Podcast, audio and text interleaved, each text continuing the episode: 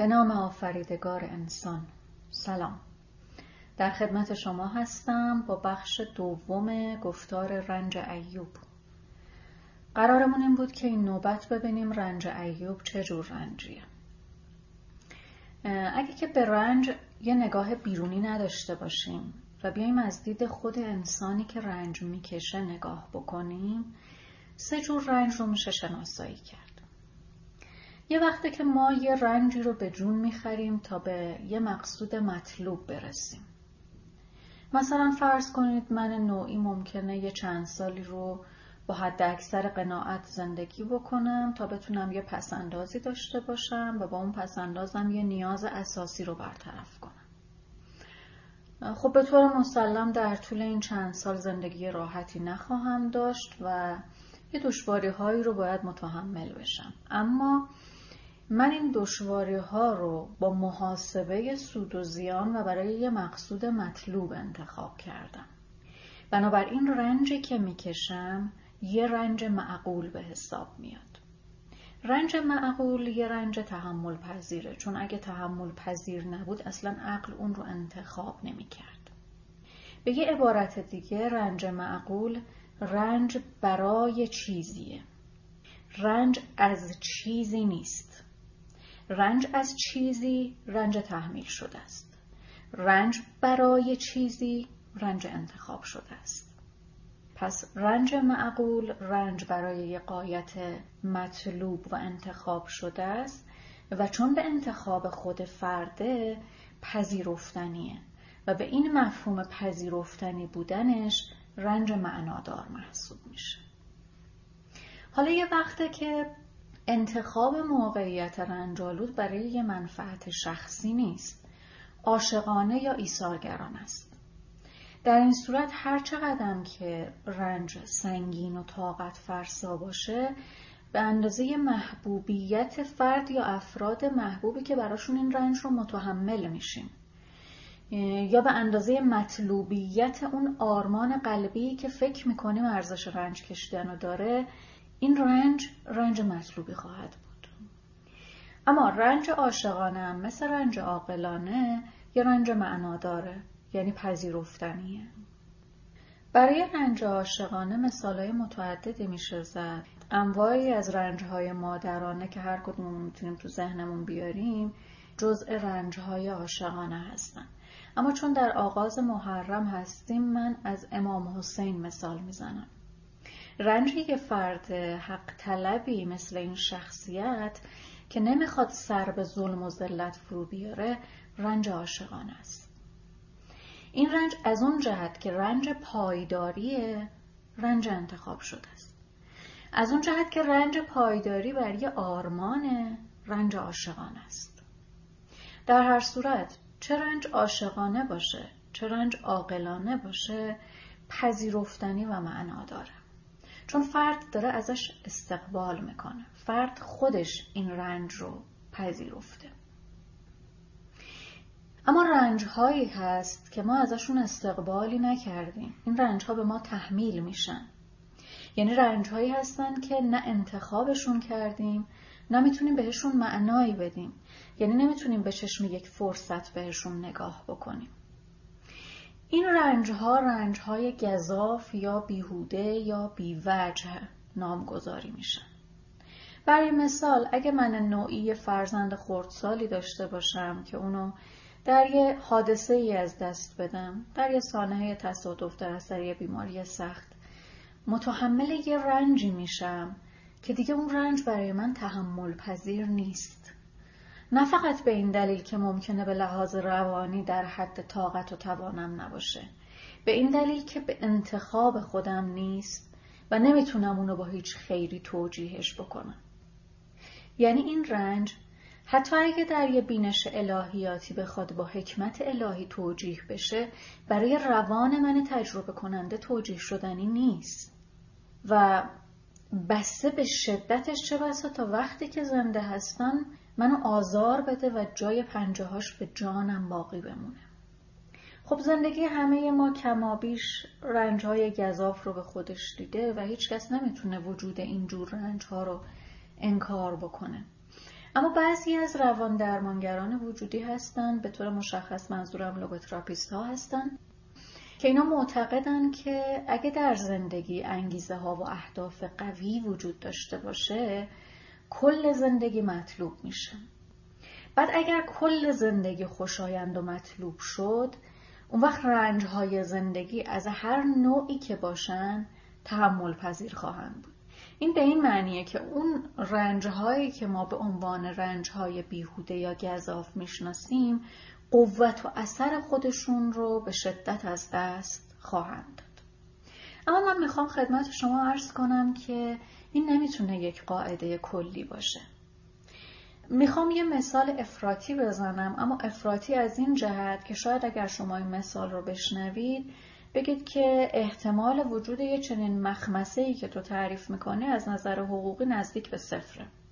خب من قصدم اثبات این شرایط به لحاظ حقوقی و قضایی نیست. من صرفا این مثال رو به کار می‌برم که ذهن شما رو معطوف به یک وضعیت وجودی خاص بکنم یعنی می‌خوام شرایط کسی رو ترسیم کنم که آزادی عمل لازم رو نه برای تحمل پذیر کردن زندگی داره و نه مسلما دیگه برای تحمل پذیر کردن رنج.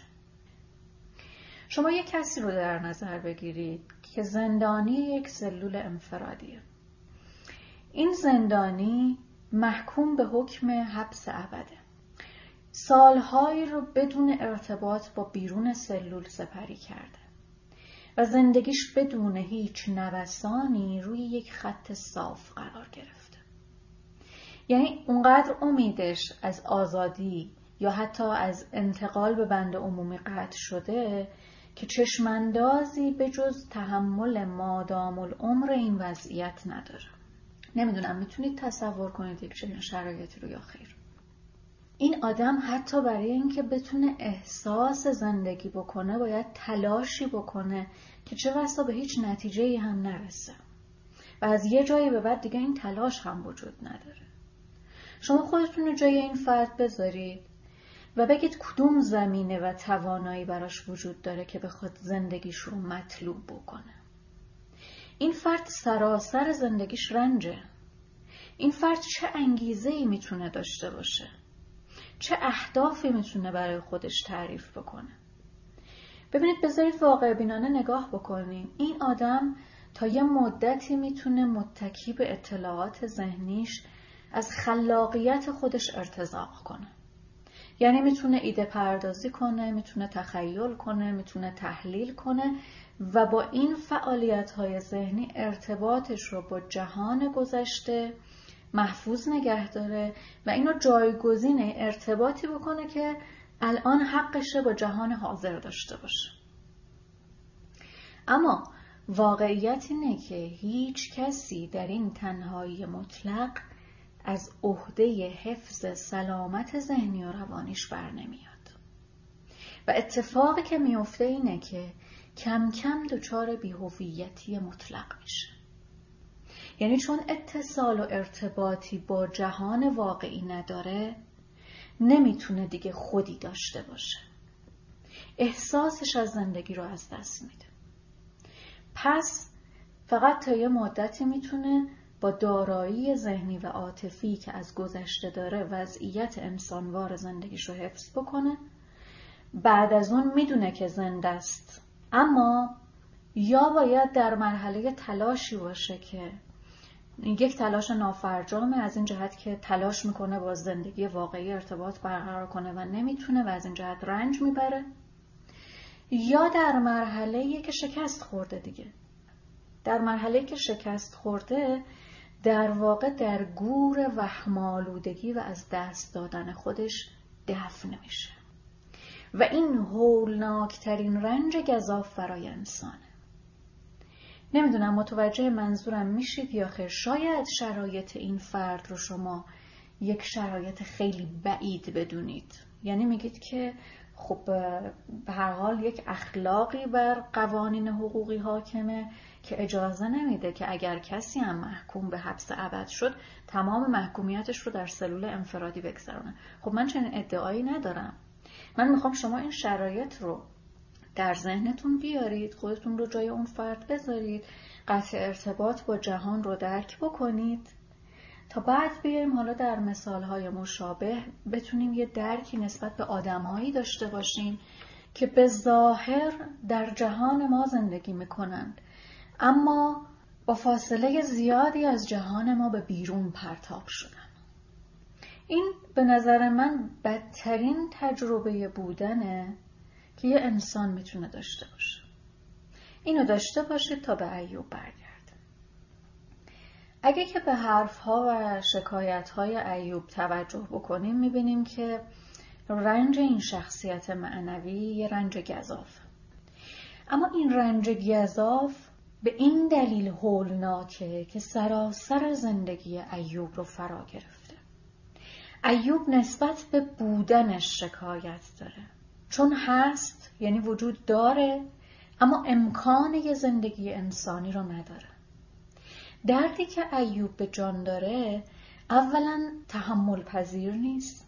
ثانیا همه ساحات زندگیش رو در بر گرفته و سالسا اونقدر ماندگار شده که دیگه چشماندازی از برطرف شدنش وجود نداره. این رنج یک رنج ابدی به نظر می‌رسه. یعنی زمان او رو به ابدیت برده اما نه در مفهوم مثبتش در مفهوم منفیش. خب یک چنین شرایطی چه شرایطی مسلما در این شرایط دیگه امید وجود نداره. من این توضیح رو دادم که بتونیم این جمله ایوب رو درک کنیم. میگه چرا نور زندگی بر کسی میتابد که چاره این ندارد و خدا درهای امید را به رویش بسته است؟ ببینید اگر اون پیش زمین و مقدمات رو ما نداشته باشیم فوری چه نتیجه گیری می‌کنیم؟ ایوب از تو وعیده تو پیانبر خدایی مگه میشه درهای امید به روی کسی بسته شده باشه؟ تازه اگر هم درهای امید فعلا بسته شده باشه اولا نمی‌تونی این رو به خدا نسبت بدی ثانیا نمی‌تونی اینجوری تصور کنی که برای همیشه این درها بسته میمونه. این چه شکایتیه که تو داری می‌کنی؟ یک کمی واقع بینانه تر شرایط ایوب رو درک کنیم و بهش نزدیک بشیم. من در نوبت قبلی به این اشاره کردم که نفرت ایوب از زندگی دلیل منطقی داره. و اعتراض وجودی به سلب حق زندگی رو نشون میده. یعنی در واقع دردش یه درد وجودیه نه فقط یه درد روانی. و اضافه کردم که در زندگی انسانهای معنوی نحوه حضور خداوند در شدت دردهای وجودی تعیین کنند است. اگه که ایوب داره درد و رنجهاش رو به خدا نسبت میده می‌تونه به دلیل این بینش باشه که خدا رو منشأ خیر و شر می‌دونه هر دو اینو از کجا نتیجه می‌گیریم؟ از اون صحبتش با همسرش که میگه آیا باید فقط پیشامدهای خوب از جانب خدا به ما برسه و هیچ وقت پیشامدهای بد به همون نرسه؟ خب معلومه که یه چنین نگاهی داره اما چرا دیگه این جمله رو به این نحو تکرار نمی‌کنه؟ یعنی چرا اون خوشبینی که اول داشته به خدایی که منشأ خیر و شر هست الان نداره؟ به دلیل اینکه بزرگترین و ضروری ترین خیر رو که حق زندگی انسانی از دست داده. و در واقع زنده بودنش رو آری از خیر و سراسر شر می‌بینه. ببینید این نگاه خیلی انتظاییه که ما زنده بودن رو بخوایم با ارجاب خیر بودن آفرینش ارزشمند توصیف کنیم. یا بخوایم با دفاع از زیبایی و هوشمندی جهان زیبا ببینیم. و الزامات احساس زندگی برای انسان رو نادیده بگیریم. ایوب امکان احساس زندگی رو داره از دست میده. و چون نمی‌تونه فعالیت و پویایی یک انسان رو داشته باشه اینطور فریادش برخواست است. اگر که یک انسانی امکان حضور در عرصه عمومی رو از دست داده باشه یعنی نتونه در روابط بین انسانی اثر بذاره و اثر بپذیره. اگه امکان آفرینندگی رو از دست داده باشه حالا یا به تعبیر هانا امکان آغازگری رو از دست داده باشه. اگه فقط برای زنده موندن زنده باشه نمی‌تونیم بهش بگیم زندگی زیباست. نمیشه به این آدم گفت زندگی زیباست چون خدا زیباست. یا بگیم که زندگی زیباست چون جهان زیباست. یا بگیم زندگی زیباست چون برای من گوینده زیباست. نه زندگی نه زیباست نه قابل تحمل. اگه که حق انسان زیستن از من انسان سلب شده باشه. خیلی خوب.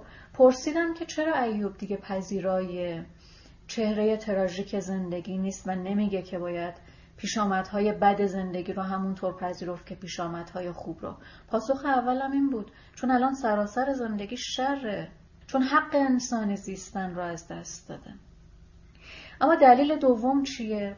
دلیل دوم اینه که خدایی که رابطه مهرامیز با یه فرد معنوی مهرورز رو ترک کرده باشه از دید یه چنین فردی خدایی نیست که بشه در جهانش رنج رو تحمل کرد. این هر چه معنی داره؟ معنیش اینه که شما به عنوان یه فرد معنوی بسیاری از رنجهای زندگی رو با حضور خدا جبران می‌کنید. چه موقع با حضور خدا می‌تونید این رنج ها رو جبران بکنید؟ وقتی که این حضور یک حضور مهربانان است. اما در شرایطی که دارم توصیف می‌کنم در شرایطی که فرد داره تلاش می‌کنه احساس زندگی رو دو دستی نگه داره و در این کار هم چندان موفق نیست اصلا اون حضور مفهوم خودش رو از دست میده. مفهوم ماهیت خودش رو از دست میده. اینجا من می‌خوام تأکید بکنم که نگفتن به زندگی با خدا باوری قابل جمعه. صحبت صحبت از اینه که اون خداوندی که رابطه مهرامیزش رو با شخصیتی مثل ایوب ترک کرده برای ایوب دیگه خدایی نیست که بشه جهانش رو تحمل کرد. باور به این خدا یا زندگی با این خدا برای رضایت از زندگی کافی نیست. چطور؟ توضیح میدم خدمت خدا اگه که در زندگی کسی حضور مهربانانه داشته باشه در زندگی اون چه اتفاقی میافته؟ اولین اثر این حضور مهربانانه اینه که یک احساس امنیت و آرامش ایجاد می‌کنه. در ادبیات قرآن به این گفته میشه ایمان. دومین اثر اینه که شور زندگی و انگیزه حرکت ایجاد می‌کنه. در ادبیات قرآن به این گفته میشه تقوا. حالا برای کسی که امکان تعامل اجتماعی و عاطفی نداره و آرام آرام خودش رو از دست میده زندگی متوقف میشه. و در یه زندگی متوقف نه ایمان معنی داره نه تقوا. در این وضعیت خاص حضور خداوند پیش از توقف زندگی آزارگره. بعد از توقف زندگی بیفاید است و در هر دو حالت حضور امید بخشی نیست. یعنی اینکه قبل از اینکه زندگی به توقف برسه اون لحظاتی که فرد داره تلاش می‌کنه که احساس زندگی رو نگه داره یعنی یک ارتباط و تماس انسانی با جهان داشته باشه حضور خداوند هم گشودگی ذهن هم میل به کنش و هم نیازهای عاطفی رو قوت و شدت میده. اما در بستری داره این اتفاق میفته که این بستر امکانات لازم برای پاسخگویی به این ذهن به اون میل و به این نیازها رو نداره.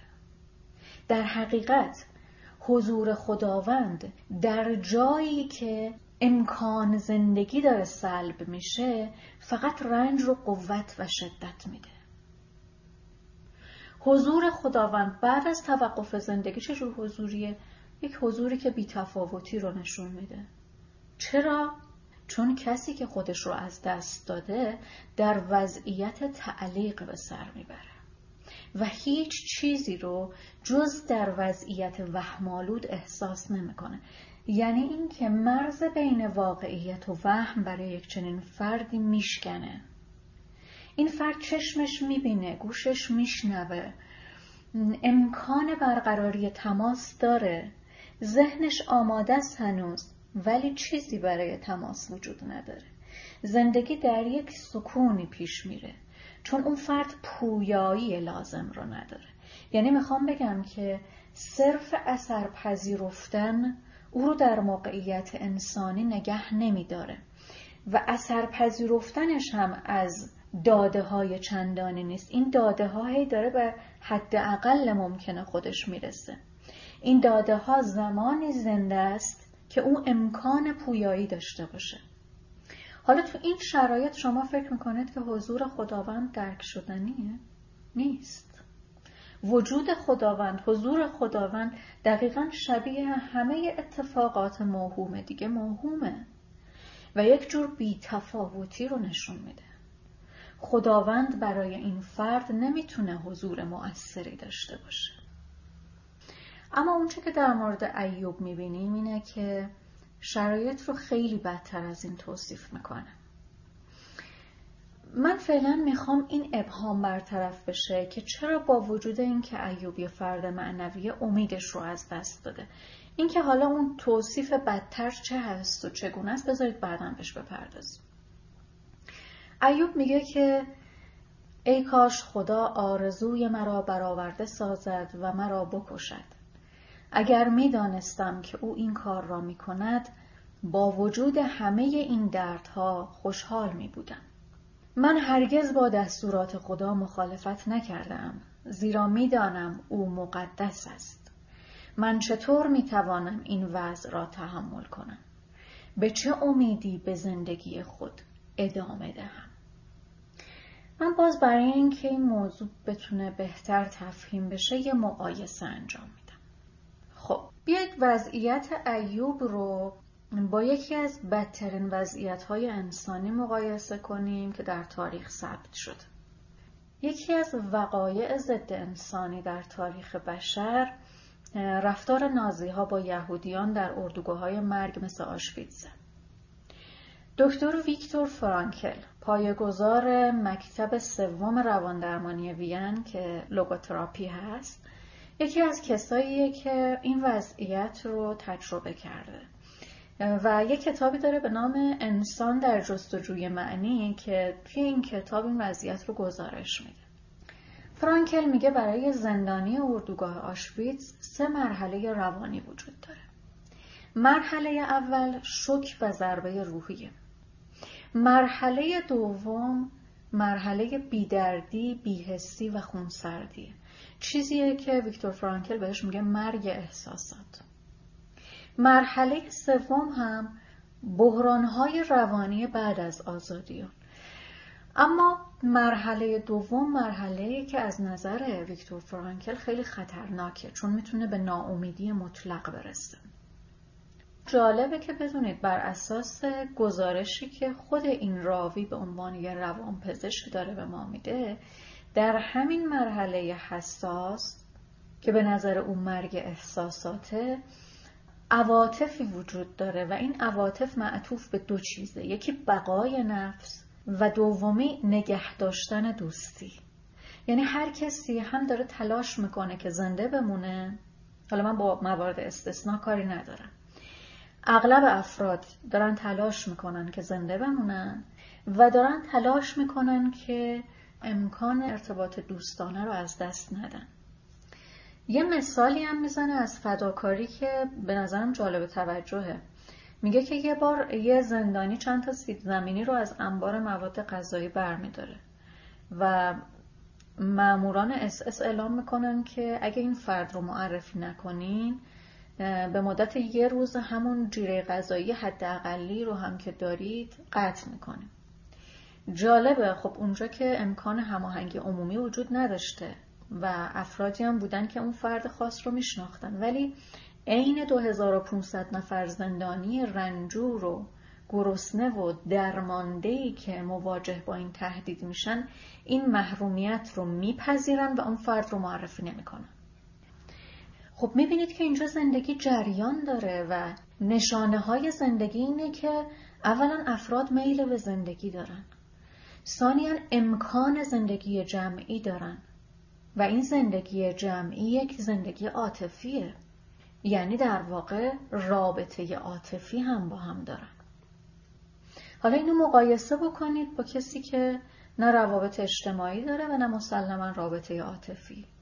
و از شدت ناامکانی نبودن رو به بودن ترجیح میده. اینا هر دو تحقیر شده و تحت آزارن. اما اگه برای اولی زندگی هنوز جریان داره برای دومی زندگی مسدوده.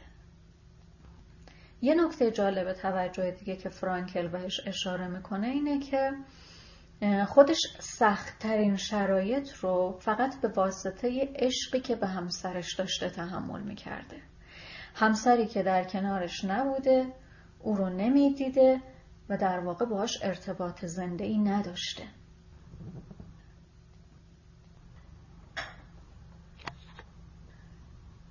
راجبه یه صبحگاهی با کار سخت صحبت می‌کنه که گویا اونجا یه گفتگوی درونی با همسرش داشته و این بهش روحیه می‌داده.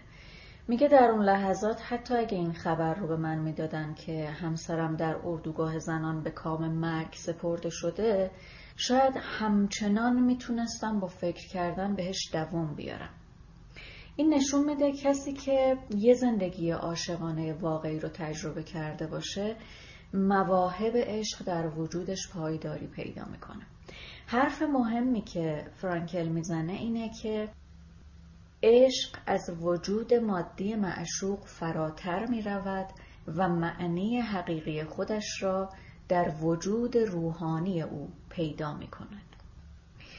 این حرف در مقام شاعری گفته نشده. در مقام نظریه پردازی هم گفته نشده. اینو زندانی آشویتس داره میگه و در واقع داره از یه تجربه زیسته حرف می‌زنه. پس هیچ قلوی در اون نیست. واقعیت اینه که عشق نه تاریخ می‌شناسه نه جغرافی نه در محضورات زمان میمونه نه در محضورات مکان عقب میشینه. عشق اصلا بسته به زمان و مکان نیست. چرا؟ برای اینکه با وجود اینکه تظاهرات بدنی داره نه منشأش بیولوژیکه نه مقصدش. اونطور که من از قرآن می‌فهمم خواستگاه عشق در جهان اولین تظاهر هستیه. و وقتی به انسان می‌رسه از درونی ترین و مرکزی ترین لایه وجودش میجوشه. برای همینم هست که اگه درست هدایت بشه و اگه پاسخ مناسبی پیدا بکنه معنا بخشترین عنصر زندگیه. ویکتور فرانکل میگه در آن بامداد و در آن حال دریافتم که اگر همه چیز را از انسان بگیرند باز هم حتی اگر یک دم باشد می‌تواند خوشبخت بماند. یعنی به محبوب خود بیاندیشد خب حالا این چه ارتباطی با وضعیت ایوب داره؟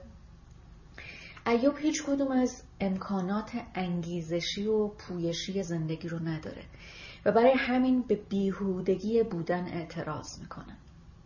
نمیگه آسمان و زمین و هر چه که هست بیهوده است. میگه من انسان نه انگیزه مورد نیاز برای یک انسان رو دارم.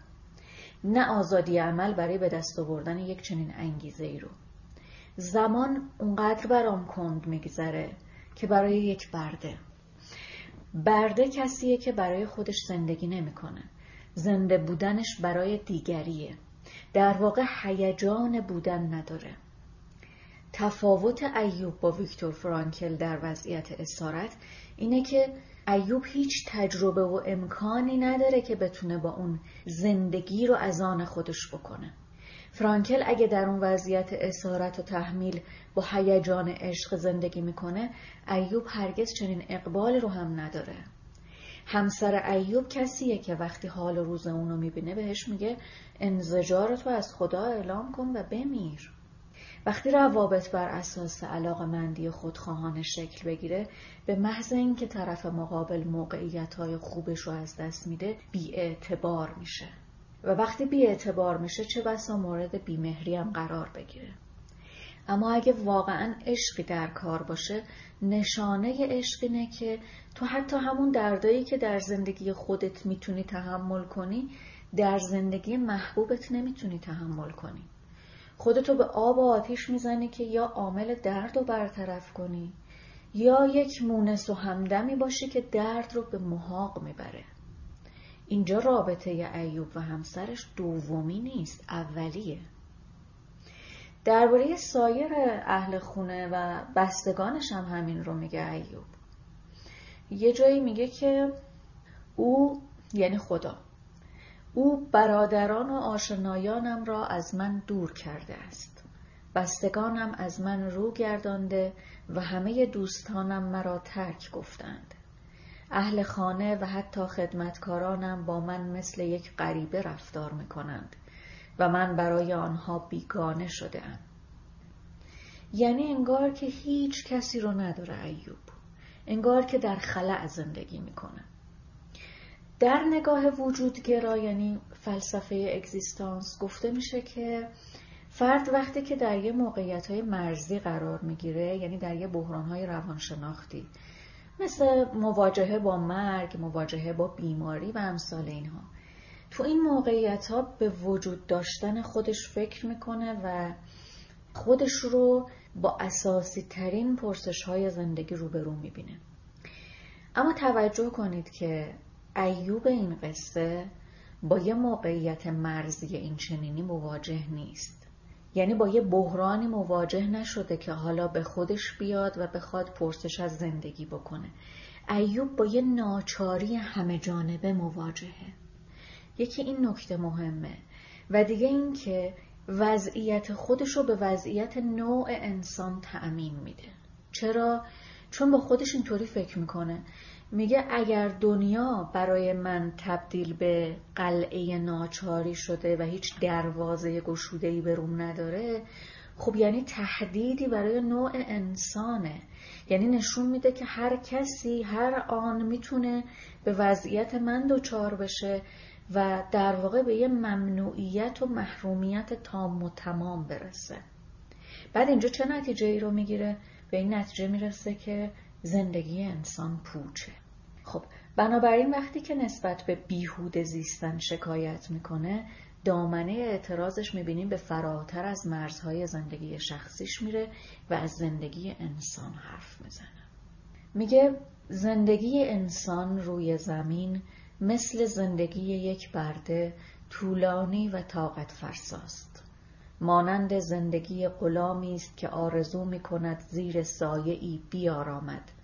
و مثل زندگی کارگری است که منتظر است مزدش را بگیرد. ماههای عمر من بی سمر می گذرد شبهای من طولانی و خسته کننده اند. ایوب یه جای دیگه به وضوح خطاب به خدا میگه که تو من رو همه جوری به بند کشیدی. بهش میگه که مگر من جانور وحشی هستم که مرا به بند کشیده ای؟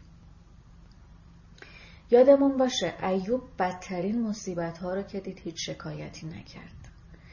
اما حالا بعد از مدتی که امکانات شغلی رو از دست داده بیمهری همسرش رو می‌بینه بیتوجهی اطرافیانش رو می‌بینه و در کل با یه شرایطی روبرو میشه که نسبت فعالش با جهان رو قطع کرده به یه ایوب دیگه ای تبدیل شده.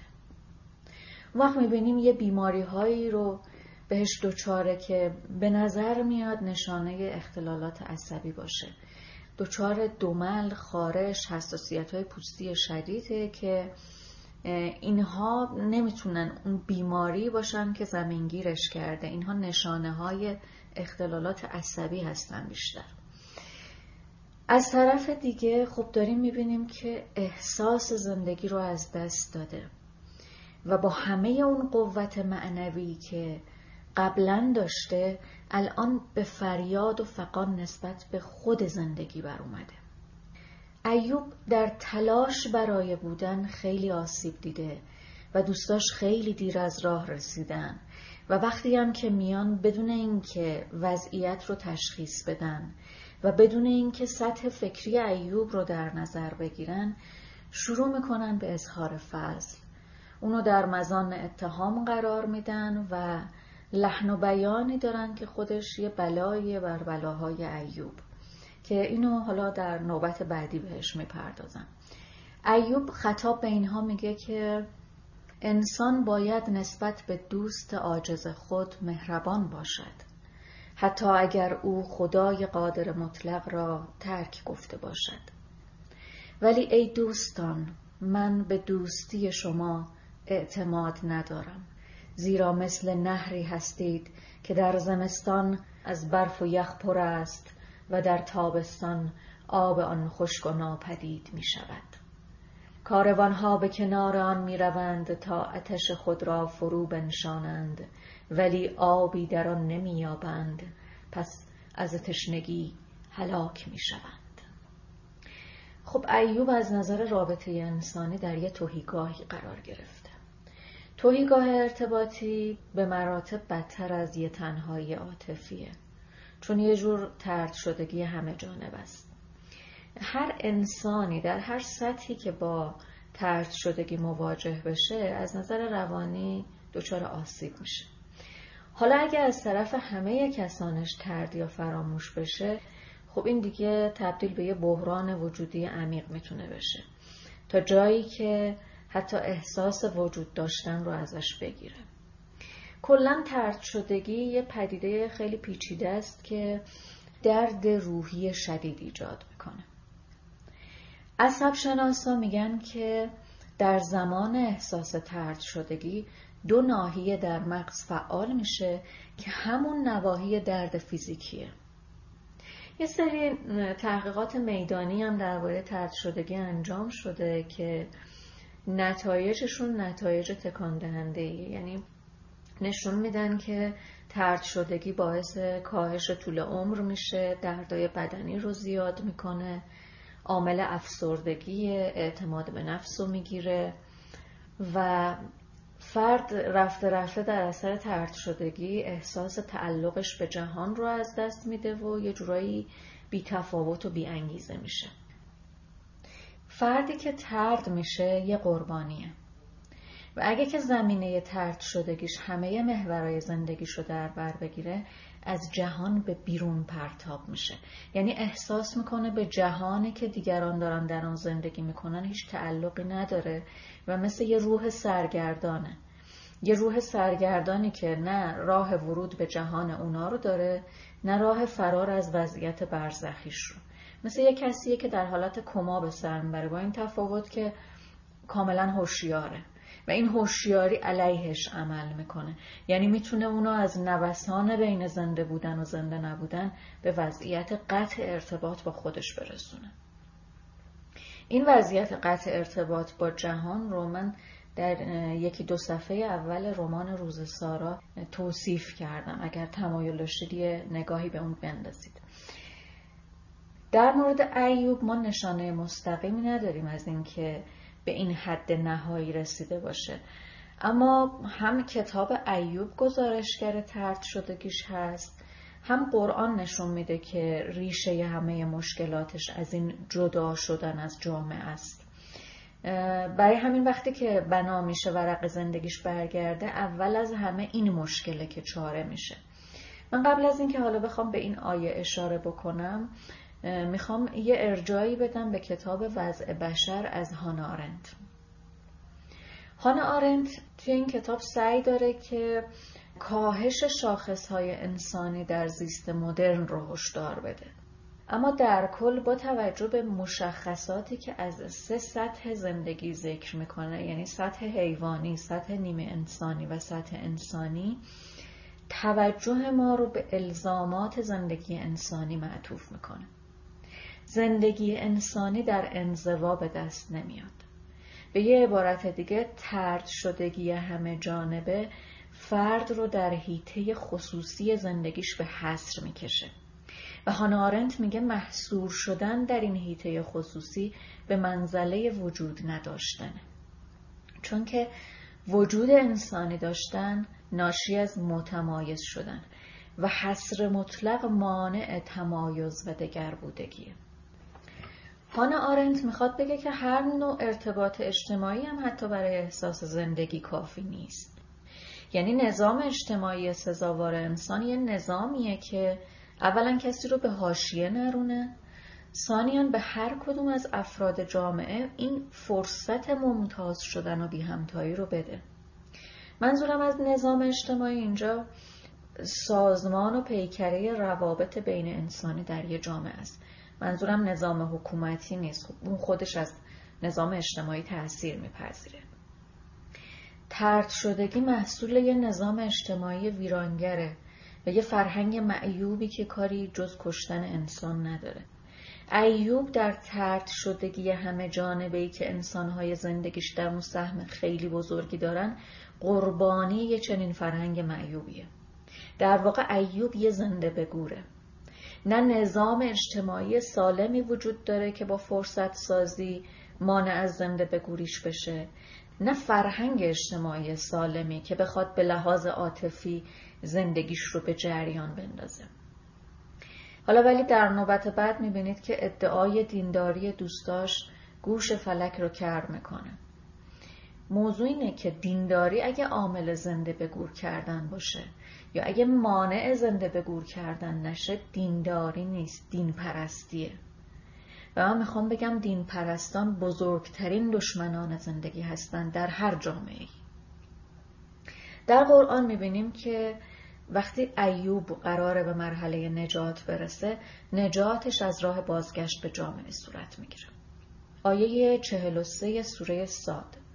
و وحبنا له اهله و مثلهم معهم رحمتا منا و ذکرا لأولی الالباب. کسانش را و نظایر آنها را همراه آنها به او بخشیدیم تا رحمتی از جانب ما و عبرتی برای خردمندان باشد. کسانش اینجا منظور افراد همدل و همفکر هستند و همانندان این افراد یعنی کسایی که همدل و همفکر نیستن اما به وجودش که پویایی میدن. خب حالا وقتی ما داریم از ترد شدگی ایوب صحبت می‌کنیم یه نکته رو نباید فراموش بکنیم. و اون اینکه در طول این زمانی که داره فشارهای متعددی رو تحمل می‌کنه و در واقع همه ترکش کردن خدا هم بهش بیتوجهی می‌کنه. و در واقع این باعث میشه که ایوب به تمام معنای کلمه بیکس باشه. این بیتوجهی خدا همون بیتفاوتیه که عرض کردم در مرحله توقف زندگی رخ میده. در این وضعیت خدا دیگه بیرون برنده از تاریکی به نور نیست. از دید ما تماشاگر سقوط ایوب از نور به تاریکیه. از دید خود ایوب عامل سقوط از نور به تاریکیه ایوب میگه که به دوستاش میگه میگه شما خود را بهتر از من میپندارید و این مصیبت مرا نتیجه گناه من می‌دانید در حالی که این خداست که مرا به چنین روزی انداخته و در دام خود گرفتار کرده است. فریاد برمیآورم و کمک می‌خواهم اما هیچ کس صدایم را نمیشنود و کسی به فریادم نمی‌رسد. خدا را هم راست کرده و روشنایی مرا به تاریکی مبدل نموده است.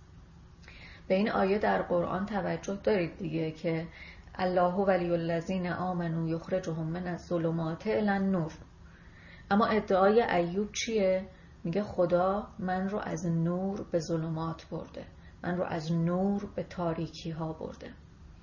اگه کسی درد و رنج ایوب رو اونطور که هست نشناسه با این طرز صحبت کردن اونو یه شخصیت معنوی نمی‌بینه. چون هم حرفاش نشون دهنده ضدیتش با خداست. هم وضعیتش وضعیت کسایی نیست که زندگی خدایی دارن. وضعیتش وضعیت کساییه که زندگی شیطانی دارن.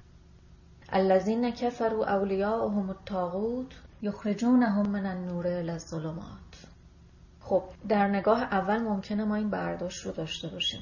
اما بیایید از یه دید دیگه نگاه بکنیم. چه چیزی این حق رو برای ایوب ایجاد می‌کنه که فریاد بزنه و بگه خدا روشناییم رو به تاریکی رسونده؟ اینکه او کافر نیست. از اولیای خداست. و برای همین از نظر خودش خدا قاعده نور رو در هم شکسته. هم قرآن هم کتاب ایوب ایوب رو به عنوان عبد نیک معرفی می‌کنن. عبد نیک که تابع شیطان نیست. عبد نیک میل به بدی نداره. پس در این صورت احساسی که ایوب از شرایطش داره احساس درستی به نظر می‌رسه. خدا گویی قاعده نور رو در هم شکسته. گویی خدا به ایوب خیانت کرده. پس بنابراین حق داره که فریاد بزنه و بگه که خدا من رو از نور به تاریکی برده. درد ایوب به خودی خودش تحمل ناپذیره عرض کردم چون از اولیه ترین حقوق انسانیش محروم شده.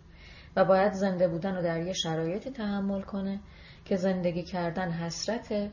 زنده بودنم تعلیق در تاریکیه. هیچ کسی تا اینو نچشیده باشه متوجه نمیشه این تعلیق در تاریکی یعنی چی. تعبیر خود قرآن تاریکی هاست. تاریکی در تاریکی. یعنی تاریکی که عمق داره. وقتی میگه ظلمات تاریکی ها یعنی تاریکی که عمق داره. یونس هم همین وضعیت رو تجربه کرده. قرآن میگه فنادا فی ظلمات. در تاریکی ها نداداد خب ایوب وقتی در این شرایط خودش رو می‌بینه حق خودش می‌دونه که فریاد بزنه. و از خدا انتظار نداره در حالی که هیچ گناهی مرتکب نشده یک چنین عقوبتی ببینه. اما توجه داشته باشیم وقتی این اعتراض رو می‌کنه اعتراضش یه اعتراض عامه نه شخصی. چون در واقع اعتراضش به عدالت خداست. داره عدالت خدا رو به پرسش می‌کشه. این چرا گفتن چرا گفتن به شیوه خدایی خداست. میگه پس چرا مرا برای گناهانی که مرتکب نشده ام این چونین تعقیب می‌کنی؟ ایوب نه تنها گناهی مرتکب نشده بلکه خودش احساس می‌کنه به تعهدات انسانیش پایبند بوده. بنابراین اعتراضش به خدا اینه که چرا تو پاسخ خوبی رو با بدی میدی باز یک بخشی از کتاب ایوب رو بخونم خدمتتون آیا من برای آنانی که در زحمت بودند گریه نمی کردم؟ آیا برای نیازمندان قصه نمی خوردم؟ با این وجود به پاس خوبی بدی نصیبم شد و به جای نور تاریکی به سراغم آمد دلم آشفته است و آرام و قرار ندارد. امواج مصیبت مرا فرا گرفتند. تاریکی وجودم را تسخیر کرده و از شدت غم به این سو و آن سو می روم و قرار ندارم. در میان جماعت می ایستم و با التماس کمک می طلبم. ناله هایم به فریاد شغال و جغد می ماند. پوست بدنم سیاه شده و کنده می شود. استخوانهایم از شدت تب می سوزد. نوای شاد چنگ من به نوه گریم مبدل شده و از نی من ناله های جانگداز به گوش می رسد. خیلی رقت این وضعیت. و ما باید بپرسیم که چرا خدا با ایوب چنین می کند؟ چرا خدا باش این رفتار داره؟ چطور میشه سیلی سنگین خدا رو بر جان یه فردی که به خاک افتاده باور کرد؟ ایوب خودش میگه که خطاب به خدا میگه آیا برگی را که از باد رانده شده است میگریزانی و کاه خشک را دنبال می‌کنی؟ بعدا ما کم کم می‌فهمیم که نقش خدا اینجا حتی در حد تماشاگر سقوط ایوب نیست و شبیه یک مهاجم عمل می‌کنه. بنابراین حل معمای ایوب کار ساده ای نیست. ولی حالا قبل از اینکه بخوایم نسبت خدا با ایوب رو در این بحران شناسایی بکنیم من در نوبت بعدی میام به اون وجه از ترد شدگی ایوب که مربوط به آزار زبانی دوستانشه می‌پردازم و این کار رو در واقع حل این معما رو می‌گذاریم برای بعد. براتون یه زندگی سرشار از عشق و شادکامی آرزو می‌کنم و امیدوارم که همیشه عزیز باشید